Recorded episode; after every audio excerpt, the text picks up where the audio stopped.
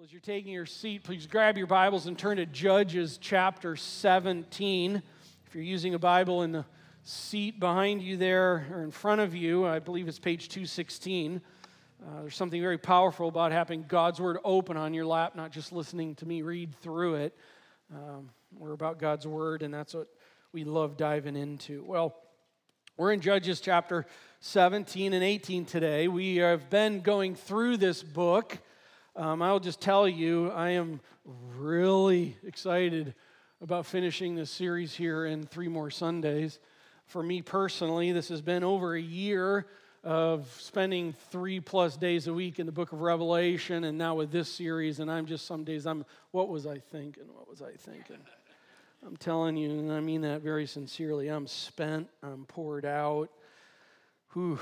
And uh, I'm just praying for God's grace to continue us through here, to get through. It's just been some dark times in God's Word with what's taking place in the book of Judges. We've been watching God's people, a called out people, a built up people, a brought out people, a placed in the promised land people, uh, God who put his people in a, in a marvelous place for the purpose of then them establishing themselves, growing together as a people to become a sent out people the way God had designed and God wanted them to be. And it's been some uh, 300 plus years now. Uh, not that we've been going through the book, um, but uh, in the book itself, we've uh, finished off here a couple Sundays ago with the 13th judge. And who is the 13th judge? Samson. Uh, he's kind of the bad icing on the bad cake as uh, the whole story line moves along with that. But uh, we've been watching these judges, and uh, as I've gone through this, I've made note that the judges really depict the reality of what's going on holistically with God's people during this period of time. And, uh, and if it's kind of now we're in these last five chapters to where it steps out of looking at the judges. And if you weren't quite sure if that was the case, we are now, that is confirmed here in these last five chapters. Because these last five chapters, we're kind of jumping off of the governor's seat, the, the, the, the judge's seat, and we're stepping down into real world. We're kind of like we live. And uh, I'm just going to tell you the whole of it. Um, it looks the same and it's not good news. And uh, I wish it was, but it's not. But I believe there's some things we can learn from it and continue to learn from it. Uh, what happens when God's people are not who they say they are? And uh, this is what we've been seeing. I'm just going to tell you today, right up front, with going through these two chapters, 17. We're going through two chapters today. I sense reserve in that as well. I appreciate the cheers, though. Love you. Um, but I want to say this um, I'm kind of coming at you. And by the way, coming at me, okay? Because we're going to see a people that are, that are in a bad place. And uh, I think out of this, after this week, just very sensitive to, oh God, not me. Oh God, not us. And what's really at the undergirding of all this is how they see God. We're stepping into a world here in Judges to where they're dealing in a world of physical idols. And uh, we don't have so much where we live a world of physical idols. There are in other places of the world, but really not in our world. And we don't have so much physical idols, but we do have what I'm going to call intellectual idols. And whether it's a physical idol or an intellectual idol, they're both idols. It's both idolatry. I mean, a physical idol is a physical representation of what one worships by means of physical cutting and carving, chiseling, or casting. It's, it's the material image of what one worships. It's kind of, hey, you want to see my God? I can pull it out and show you. That's what a physical idol is. An intellectual idol is different than that, but the same as that. It's the non physical representation of what one works. It's still casting, carving, cutting, shaping, but it's done up here. And it's, it's this kind of thing. You want to see the God that I believe in? Let me tell you. It's put oftentimes this way I believe, and here's the thing.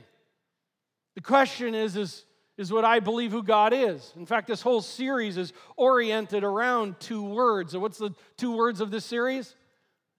What is it? He is. He is. And He is. I mean, He is. you take those two words and reverse them, put a question mark. We now have a, a question. And the question is Is He? He is. Is He? Now, uh, what I am not asking by that is, I am not asking, is he who he says that he is? Because know this, he is. I mean, he is who he is.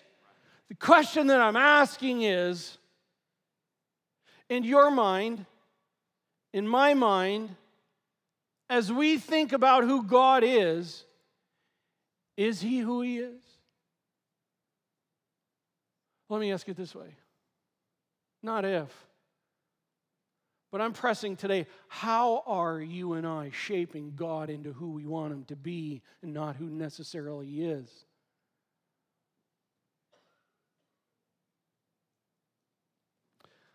What is the image of God that you have in your mind? What is the image of God that you have shaped in your mind? Because we all have shaped an image of who God is. We all have. And the question today is is that image who he is? Or let me make a statement. If he is who I want him to be, then I have created who he is. And that is not who he is. Instead, he is who he is, not who I want him to be. Let me read that one more time. If he is who I want him to be, then I've created who he is. And he is not who I or you create him to be. He is who he is because he is. And my goal today, and I want our goal today, is to us to be sensitive to this because I'm telling you, for me, this is a pretty uh, fragile place to be at when you're asking and pressing into people on questioning your view of God. I mean, it doesn't get much more personal and pressing than that, but I'm going to do that today. Because we see in a text here where it's not just leadership in the time of the judges, but it's God's people holistically. And the text that we're talking about is not talking about, if you will, not God's people. This is about God's people. And God's people have the tendency to shape God into who we want him to be. I grew up that way. I was taught that. That's the way I was brought up. Here's my pushback. So, is that who he is? So, we're going to go there today. Okay, you with me? Okay, because this gets pretty tender when you're pushing people at the very core of what they believe about who God is.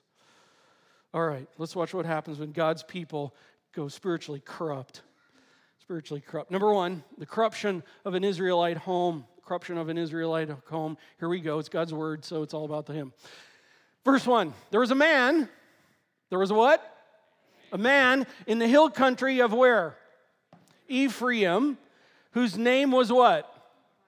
Micah, just a couple comments here. This is setting us up here in this first part. There's this guy. He's a man. He's not a boy. He's, he's not a, a super old man. He's a man. He's a man. And his name is Micah, and he lives in Ephraim. Uh, Ephraim, I'm not going to bring the maps up today. You can go back to your Bible, look at the 12 tribes map that most Bibles have in there, and, and you'll see that Ephraim is right in the center of the 12 tribes. Think of Ephraim as the hub of the wheel.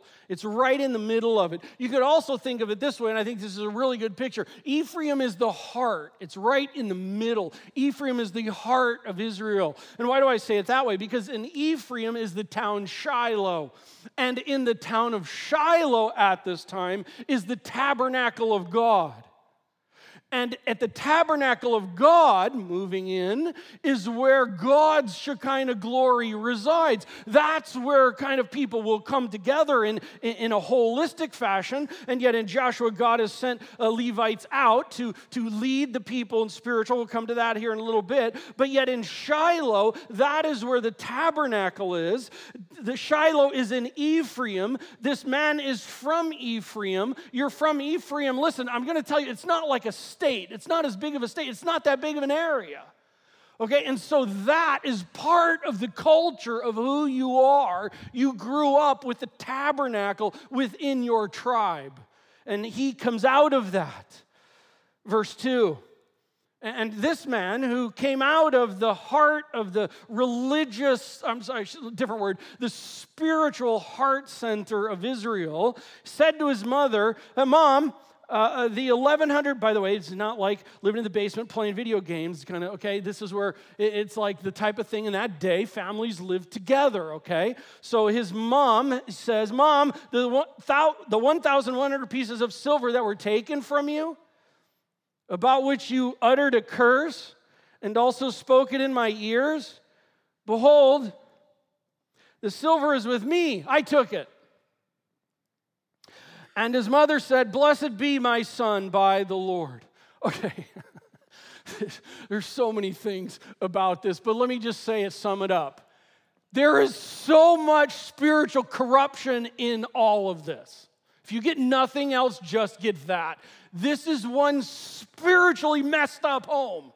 Prove it, Doug. Okay, we'll do. 1,100 pieces of silver. If you were here in our series with that, in chapter 16, I believe it was, with Delilah, Delilah got 1,100 times five from the, from the five governors of five cities to uh, get Samson's secret from him. Uh, remember when I talked about that? 1,100 pieces of silver at that time. Uh, that's a huge amount of money. She got 5,500. But, but in that day, 10 pieces of silver was the average wage. How many pieces of silver was the average wage? So, right about each month, round numbers, you got one piece of silver, okay? For a month of work, you got a little piece of silver. Okay? And he stole 1,100 pieces of silver. That's 110 years of salary. 110 years of salary. Now, I know everybody has 110 years of salary saved up and you're holding that, and it's come from generations in the past, and you've added to it. Ever don't you don't? okay, listen. This is a multimillionaire family. You need to understand this. And Micah stole multi millions of dollars. Whatever your salary is, a lot, little, multiply by 110. And if someone stole that from you, I'm guessing you would not be happy right? 110 years of work. And Micah stole it from his mom. Mothers, right now, you should be thinking, I do not like this man. And guys, we have to say, seriously, dude, that is pretty sick. It's one thing to take some money out of mom's purse, it's another thing to maybe take the couch. It's another thing to push the car. Now I'm getting irritated. Take the car, but 110 years of salary? Micah's got some character flaws. Agreed? Micah's got some issues. And mom, in this, mom uttered a curse. Micah hears the curse, and then he confesses.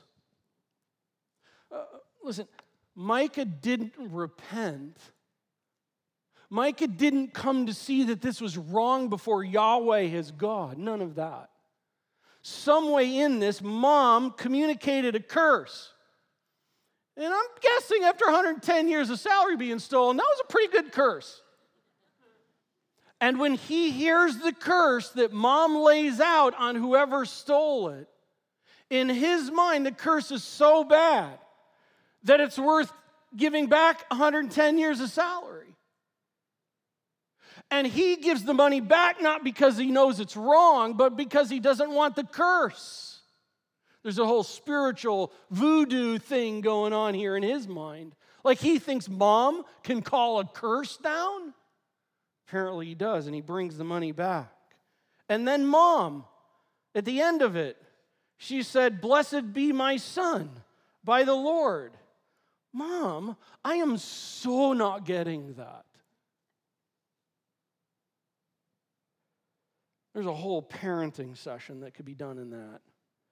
Let me just say this parents, condemning and harsh parenting is not biblical. But also know this excusing parenting is not biblical either. By the way, parenting conference coming up in September. Tag it down. And then she says, by the Lord. This is just all funkified. Let's just keep going. It gets better. And he restored the 1,100 pieces of silver to his mother, and his mother said, I dedicate the silver to the Lord.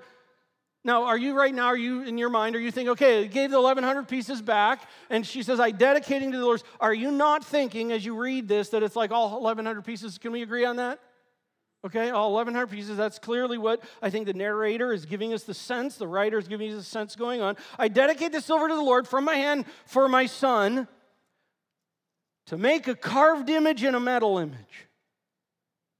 Now, therefore, I will restore it to you. Mom, what? You're now giving this, this bounty of money to have idols made. Listen, friends, you have to keep in your mind these are not pagan people. These are not Canaanite people. These are God's people in Israel who were placed in this place and during this time are to be established, to be maturing together, to become healthy and growing together, that they would become then a sent out people, priests to the world. And this is what's happening in a home there. And this is not just one home, but this is representative of the heart of what's happening in the homes there dysfunctionality, corruption, spiritual corruption. She's asking her son to have him make idols to worship. Verse 4. So when he restored the money to his mother, his mother took 200 pieces of silver and gave it to the silversmith. Wasn't there 1100? And she dedicated 1,100 unto the Lord. By the way, usually when that was done, that would ha- commonly have something to do with taking it to the tabernacle and giving it unto the Lord. Now 200 of. Uh, no. If I have this right, there's another 900 pieces of silver that, I don't know, it's going on Amazon or something, right? I'm telling you, it's really interesting. By the way, you may be saying 200 pieces of silver doesn't sound like much to make these silver and uh, carved images. No, no, no. 200 pieces of silver is 20 years of salary. I would guess whatever you make, you take 20 years of whatever you make, I'm guessing you can make a pretty cool idol. Agreed? Yeah. He gave it to the silversmith who made it into a carved image and a metal image, and it was in the house of Micah. It was in the house of Micah. Uh, verse 5 And the man Micah had a shrine in his house, and he made an ephod. An ephod is what the high priest wore of Israel, and household gods and ordained one of his sons who became his priest. Okay, can we just all right now, everybody say freaky together? Okay, one, two, three. Freaky. This is sick.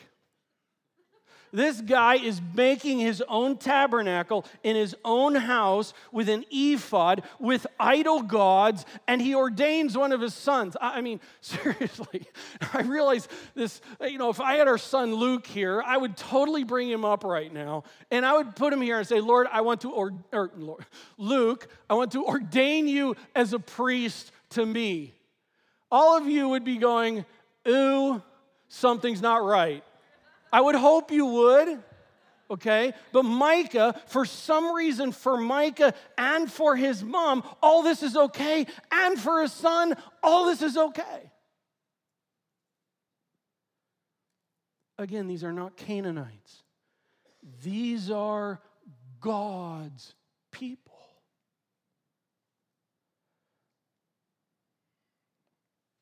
Spiritual cor- uh, corruption has completely invaded the Israelite home.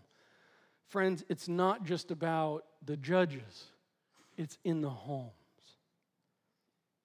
Verse 6 In those days, there was no king in Israel. Everyone did what was right in his or her own eyes. Comment. In those days, there was no king in Israel. I do not understand the text is telling us that, so we would walk away going, now, if there was a monarchy, this wouldn't be happening. I don't think that's what this is saying. It's this idea that there is no king in, in Israel. Uh, there is no leadership in Israel leading the people towards the God. It doesn't really matter because that sentence goes with the next one. In those days, there was no king in Israel. Everyone did what was right in their own eyes. In other words, it's this everyone was their own king. Everyone was functioning as their own king, their own queen of their own little kingdom. And we never do that, do we? No, when I go through life, I'm never my own king of my own little kingdom, and you're not that way either. Sarcasm, in case the media gets a hold of that, it's just sarcasm. Here's the reality, friends.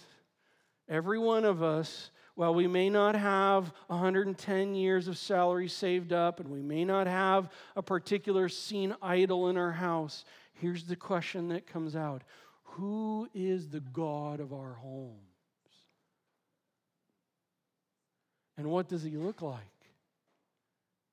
And is he who he is?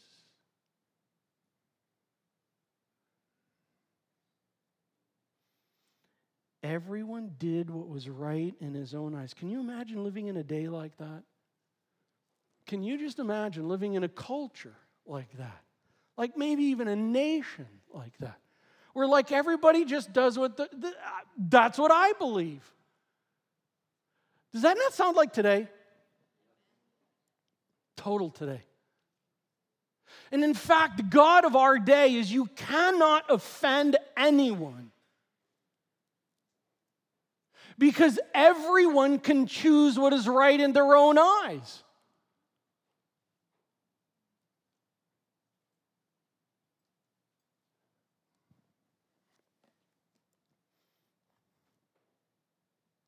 This is our world. And this is the challenge of every day in our own lives. They did what was right in their own eyes. The corruption of an Israelite home.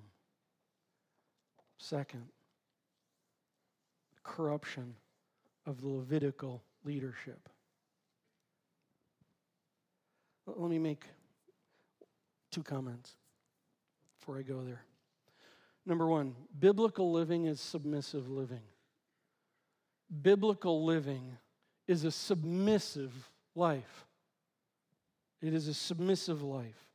It's, I am not the king, He is. It is not about my preference. It is not about my personality. It is not about my upbringing. It is not about your will or your glory. It's about His will and His glory. Why? Because He is. Is He? Biblical living is a submissive living. Biblical faith, by the way, is a revealed faith. Listen, biblical faith is not a, I get to shape my own faith. That's everyone doing what's right in their own eyes. Biblical faith is a revealed faith, it is a founded faith, it is a communicated faith from God's word. I don't add to it, we don't work it. It is a revealed faith. We have a submissive life and a revealed faith. And by the way, if as I talk about these things like this, there is probably a tendency uh, within each of us that bothers us. Where it's like, wait a second, but I don't like to live into submission to anyone else. And I don't like to be told that this is what it is. No one tells me what to do or how to live, whether that's in big capital letters or whether that's in a very small font. Is that not within us? We don't like that. But here's the thing my just bringing that to the table shows this thing that we love to be our own king and queen. We go through life as though we're the king and everyone else are my subjects. Because this is my kingdom you are my subjects, and I am the king or the queen. And watch yourself this week. I promise you, you and I wrestle being our own king and our own queen every day. It's in the home. The corruption, spiritual corruption of the Levitical leadership. This gets really personal for me and, and those of us in leadership because it's not just in the home, it's even the leadership. Verse 7 Now there was a young man of Bethlehem in Judah, of the family of Judah, who was a Levite, and he sojourned there. Pause couple things. He's a young man. That's not a talking down to, but you will see as you read through this a number of times it mentions that this Levite is a young man. And, and I love young. I love this quote, millennial generation.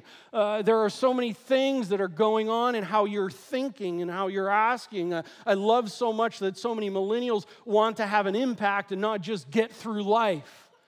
They want to have something of substance going on. But, but I will also say this, in whatever age you're at, there's something about youth that you don't know what you don't know yet. You just don't. And you think you do. I did. And you don't. And I'm 54 going on 55, and there are things that I don't know. And yet, here's a young man, and I just add that in there because the text multiple times bring. He's a young man of Bethlehem in Judah, the family of Judah, and he was a Levite. He's a Levite. He's a Levite. Okay, a Levite was going back in the Scripture. Levites come out of the come out of Aaron, come out of uh, that, and and they then, when they came into the Promised Land, God in uh, what was it? God in Joshua 14, the Levites are sent out to cities. They're to be like in modern day terms, they're to be the priests. They're to be the pastors of the cities they had no land of inheritance. Their inheritance was serving as God's priesthood, okay? They are to be the ones leading God's people to what God wanted them to be. They're the pastors, if you will, with that. And Joshua 21, they're sent out to 48 cities. God strategically places them around these places within Israel. It's not a big country. And God then has the tabernacle, and, and, and He has a structure put in place and he's a Levite. He's a pastor, priesthood, reality kind of thing. And he's sojourning. I tell you, any Hebrew in the day that was reading this, when they came up and they would see a Levite, and the fact that he's sojourning, they would be going, Why? Because God has sovereignly placed you in a place to minister there, and now you're sojourn. Levites did not sojourn around finding the best church with the most people and the best pay.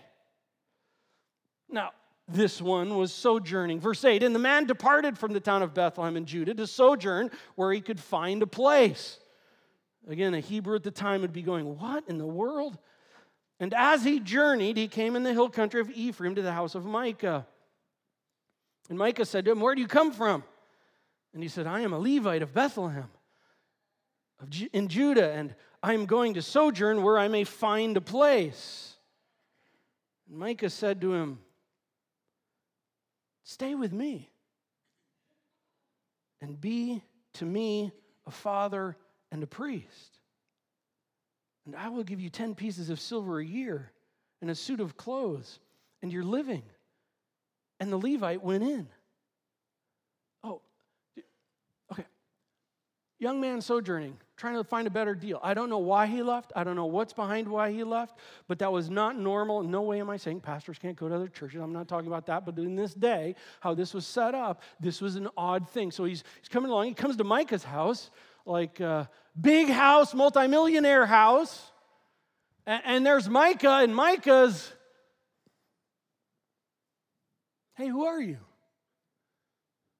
I'm a Levite. And I'm, a Levite? This is awesome. Hey, son, whom I ordained to be the priest, you're out. I got a real Levite now, man. And so he's like, dude, you're my best friend. And by the way, do you see in the text? I'll pay you 10 pieces of silver a year. That's the average wage. And then I'll give you the, the, the priesthood clothes for it. Oh, and by the way, I'll pay for your living. And, and, and, and, and young Levite here is like, woo, cash out, man. This is awesome. This is like, what is it, Mr. Collins pastor of Lady Catherine de Bourgh. You know what I'm talking about? Pride and Prejudice? Come on, I'm man enough to say it. I'm the pastor of Lady Catherine de Bourgh.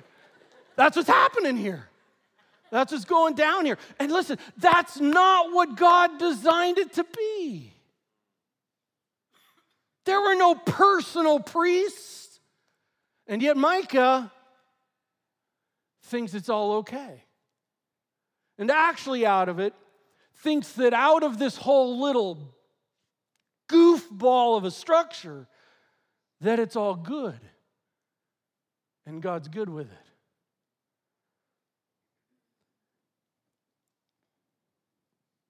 And the Levite, verse 11, was content to dwell with the man, and the young man became to him like one of his sons. That's interesting. His priest, but like a son. Verse 12, and Micah ordained the Levite. Where in the world does someone not from the tabernacle or from the Levitical tribe or Levitical line think that they can ordain a Levite? but Micah did. I'm even going to go a little bit further here just for a second. There is something about wealth that has a way of making you think that you can because you can. I'm not going to go any further with that.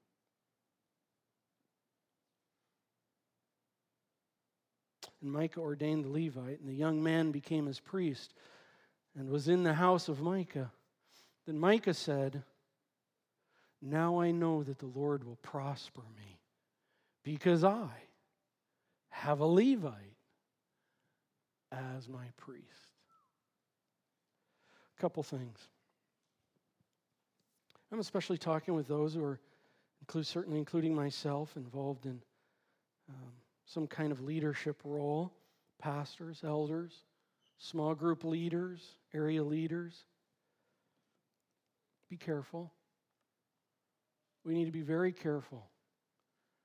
There's something about it that we can authoritarianize our leadership. We can go proud with our leadership.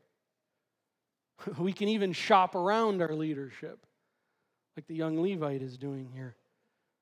Sometimes we can ignore our leadership call. And sometimes we can use our spiritual leadership for self benefit. Be careful. With that, I'm going to note this ministry and serving people, this applies to all of us, is really inconvenient.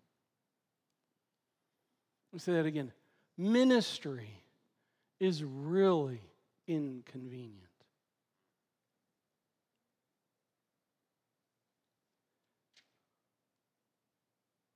Serving is really inconvenient.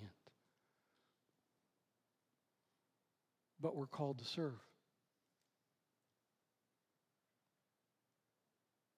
And one of the things that's going on in churches today is churches are designing themselves to be a cruise ship to where people come and the church is a destination to have it be all about me.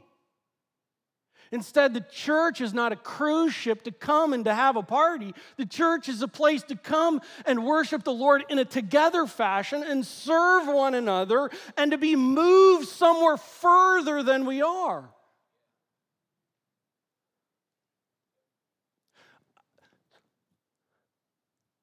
Being a small group leader, serving in our kids' ministry, it is really inconvenient.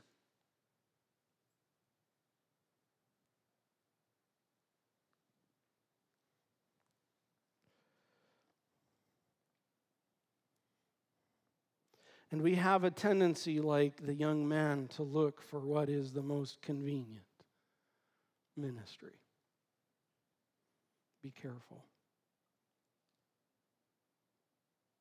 When one's faith is corrupted, like what's happened in this home, when, when spiritual leadership is corrupted and it's operating outside of God's revealed words, God's people as a whole become corrupted. Watch what happens here. Number three, the corruption of an Israelite tribe.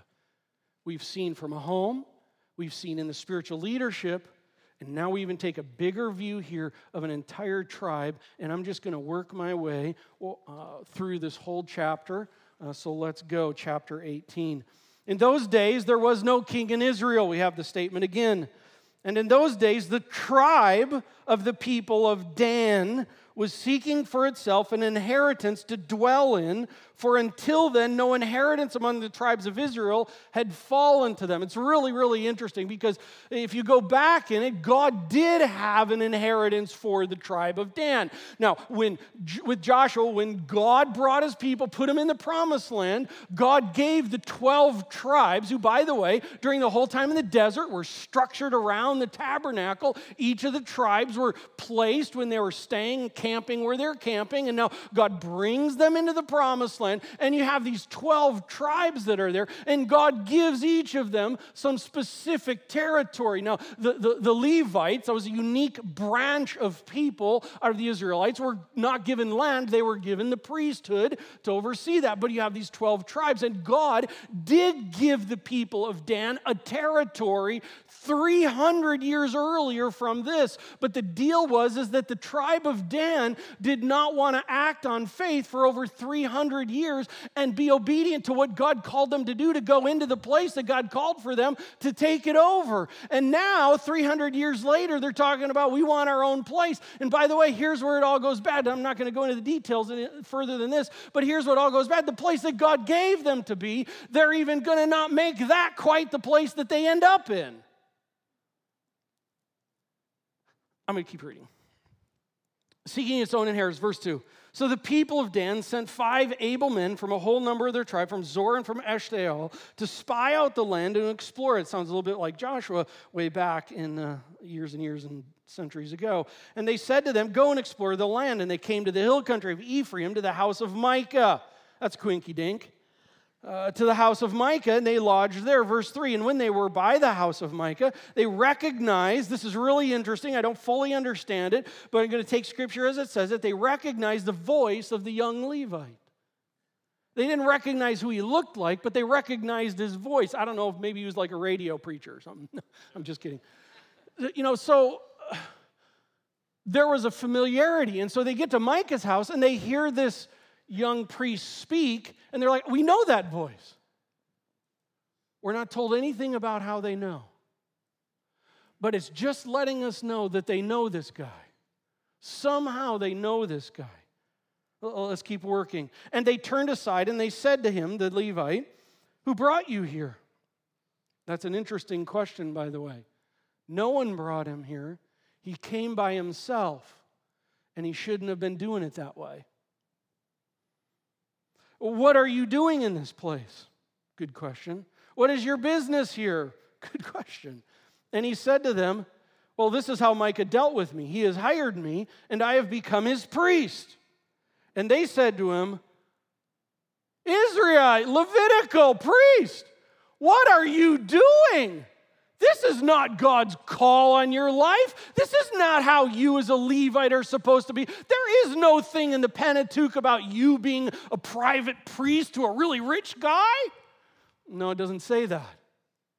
But God's people should have said that because he was out of bounds. And yet, in it, so intriguing, God's people, watch what happens. They don't see anything wrong with any of this because their hearts are spiritually corrupt to what God has said and God has called for them to be and to do. And they said to him, Well, inquire of God, please, that we may know whether the journey which we are setting out will succeed, because it's all about success. And the priest said to them, Go in peace. The journey on, was he, was he like, Go in peace? Was the journey on which you go is under the eye of the Lord question. Young Levite, I'm, I got to be really careful here, but how the heck do you know? Truth of the matter is, the Lord is sovereign. The Lord is sovereign, and the Lord is always working. But at the same time, here is a guy that is so out of bounds with following God's call in his life and what he is doing. He is doing everything wrong, and yet now he declares the Lord's in on it.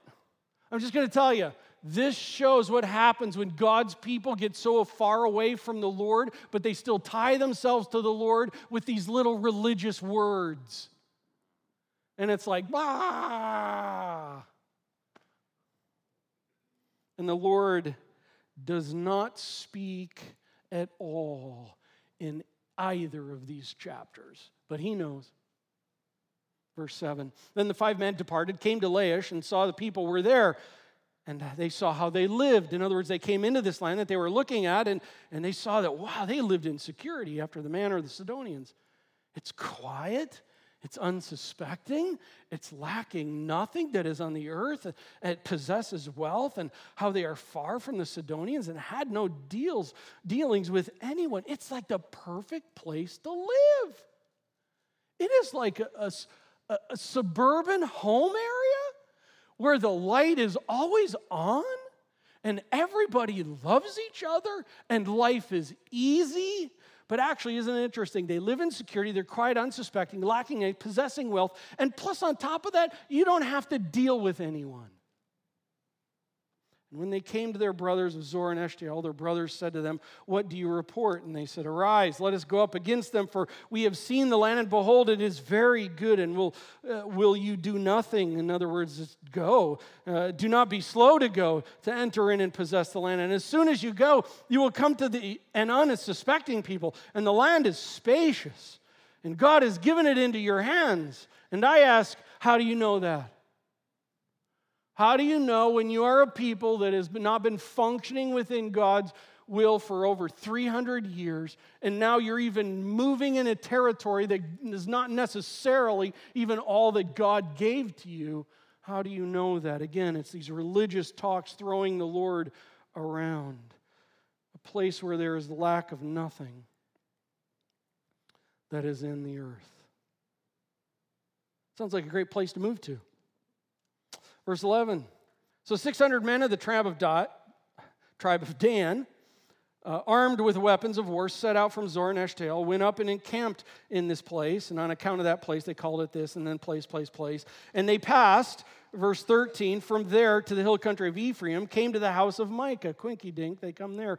Verse 14, then the five men who had gone to scout out the country of Laish said to their brothers, Do you know that in these houses there are an ephod, household gods, a carved image, and a metal image? Now, is that not sad? Listen, I would hope, put it this way, I would hope, I didn't use this first service, I would hope that if Karen and I came over to your house and we like came in and had dinner with you, I would hope we would not come in and there would be like an ephod sitting in the Petersons, you know, uh, living room, and that there would be idols all. I would hope that would not be happening, but this is what the Israelite people are walking into their house and seeing all this stuff. And yet they're not even bothered by it. Now, therefore, consider what you will do. In other words, make a plan. In verse 15, and they turned aside there and came to the house of the young Levite at the home of Micah and asked him about his welfare.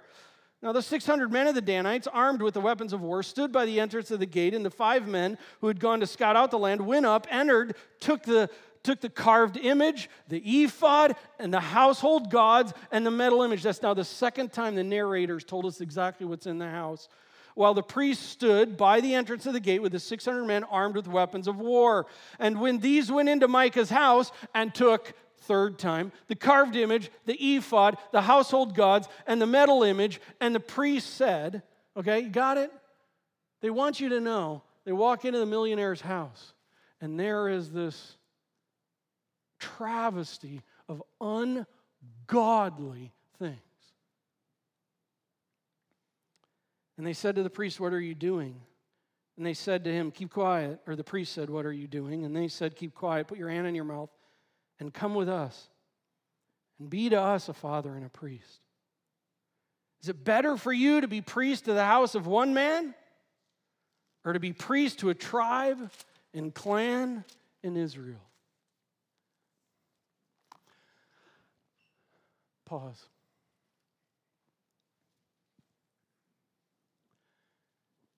Is it better to be a pastor to 12 people or to 1,200? Well, 1,200? I mean, bigger's better, right? May I just make a note? In three years of Jesus' ministry, he had 12 guys hanging around him. 12 guys. One of them bailed. I say, friends, there is a temptation in ministry to make the ministry all about yourself and success. And we cannot do that. I cannot do that. You cannot do that with your small group. We cannot do that back in our little class with the kids. To where we become our own little king or queens over the kids. These are God's people. Anyway, verse 20, and the priest's heart was glad. Why was the priest's heart glad? Because, boom, he just made it to the big leagues. He went from being a priest in a home to now being a priest over a tribe of Israel. So he took the ephod and the household gods. The Levitical priest took the ephod and the household gods and the carved image and went along with the people. Verse 21, we'll read that real fast. So they turned and departed, putting the little ones and the livestock and the goods in front of them. And when they had gone a distance from the home of Micah, the men who were in the houses near Micah's house were called out, and they overtook the people of Dan. And they shouted to the people of Dan, who turned around and said to Micah, What is the matter with you that you come with such a company? And he said, You take my gods that I made and my priest, and go away. What have I left? By the way, do not feel too bad for this guy at all because he stole 110 years of salary from his mom. And he's made idols and gods. Verse 25, and the people of Dan said to him, Do not let your voice be heard among us, lest we kill you, blah, blah, blah. Verse 27, but the people of Dan took what Micah had made and the priest who belonged to him, and they came to Laish to a people quiet and unsuspecting struck them with the edge of the sword, burned the city with fire. And there was no deliverer because it was far from Sidon, and they had no dealings with anyone. It was in the valley that belongs to Beth Rehob, and they rebuilt the city. They lived there, and they named the city Dan after the name of Dan, their ancestor, who was born of Israel. Uh, but the name of the city was Laish at the first. And the people of Dan set up the carved image for themselves. Pause real quick. One of the things about the Old Testament, you will find throughout the Old Testament that it talks about how Dan is the center of cultic worship. Why did Dan become the center of cultic worship? You now know. Judges 17 and 18 tell us how Dan, that tribe, became a center of cultic worship. And Jonathan the son of Gershom, son of Moses, and his sons were priests to the tribes of Dan. By the way, it's so interesting. This is the first time we have a name for this young man, Levite. It's all been neutral. He's been called a young Levite all this time. I think the reason for that is because the, the author is helping us to understand this, this, is, this is descriptive of what's taking place in all the spiritual leadership of the day. And this is one story, like the judge is telling of the whole. But do you see this? This one young Levite was not only a Levite, but he was in the lineage of Moses.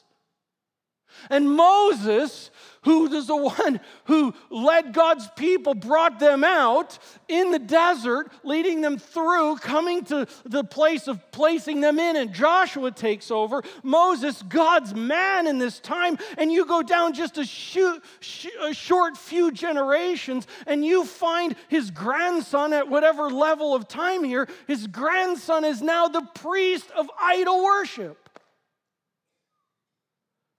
God's people have gone from that to that in a few generations. So they set up Micah's carved image that he made as long as the house of God was at Shiloh. Over the course of the book of Judges, we've been watching God's people And they've been living in this amazing time in history of the Old Testament. The book of Judges is telling about this period of time when God's people, after having been placed in this new sending base place, a place there, God's people are to be growing into a healthy, strong, established people to be priests to the world. And yet what we find them as being none of that. They're killing each other, they're using each other, and Yahweh has gone from their homes from the spiritual leadership, from the tribes, from the judges, the governors. And instead of doing and being what God has called them to be, we find them doing and being what is right in their own eyes. And they have no king because they're not in need of a king, because they are their own king doing what's right in their own eyes. And friends, this has been a long text today. I just ask for you to hang in there on this. This is our world. And I need for us to understand this. What's being talked about is not, not God's people. What's being talked about, what's happening here, is happening with God's people. That's the context. That's the context. All of this that's going awry, this isn't happening with people out there. This isn't happening with people who could give a rip about the Lord, who are unsaved, who are pagans, whatever we want to call. It's not talking about. This is describing God's people within the walls of it, and they are going down. They are the ones that are doing what's right in their own eyes. And friends, I'm just so burdened about this because this is our world and the church is doing what's right in our we have people who are cutting out books of the Bible because it doesn't fit within their theological preference. We have people who are saying, Well, I don't like that, or I don't do that, or this is what I believe. It doesn't matter what you believe, it matters who He is. And we think that we can come in and fabricate and form and construct intellectually. It's, it's idolatry. And instead, we're to be submissive and we're to come in and, oh God, who are you? I want to know who you are, not who I want you to be. And whoever you are, I will place myself under who you are, not who I want you to be. And in our churches across the globe, we are carving, casting, and creating our own view of who God is. And if it is not who He is, it needs to change. And so I ask you to head out this week with this. This week, watch yourself on who you see God to be. When life pushes, when things happen, who is God right now? What is my view of God? What is my view of God that I think it's okay for me to be able to lash out in anger? What is my view of God if I think it's okay for me to be able to be critical or harsh? What, what, what, what am I thinking about God if, if I think I can go and, and, and enter into porn world? What, what, what, am I thinking about God if, if I'm doing this? Listen, we all struggle with sin, but, but, but I think at the very core of it, it has to do with who we view God as. And I'm just asking this week May we be sensitive to who He is and who we are seeing Him to be. And let's be honest. Oh God, show in me how I need to see you more rightly. And so, Lord, that's our prayer. And we leave it there. And we ask you, Lord, oh, please, would you just help us? We're needy people, we're fragile people. We're broken people. And yet, what's so exciting, God, is you're moving among just even here us among a people. We're here because we want to know you, we want to know more of you. I don't think we would be here if that was not the case. So today, while this is a long and hard message, honestly, for me to communicate across and press into us, I just pray the Spirit of God would, would do a work in us. We would be increasingly sensitive about who you are. You would help us to see who you are.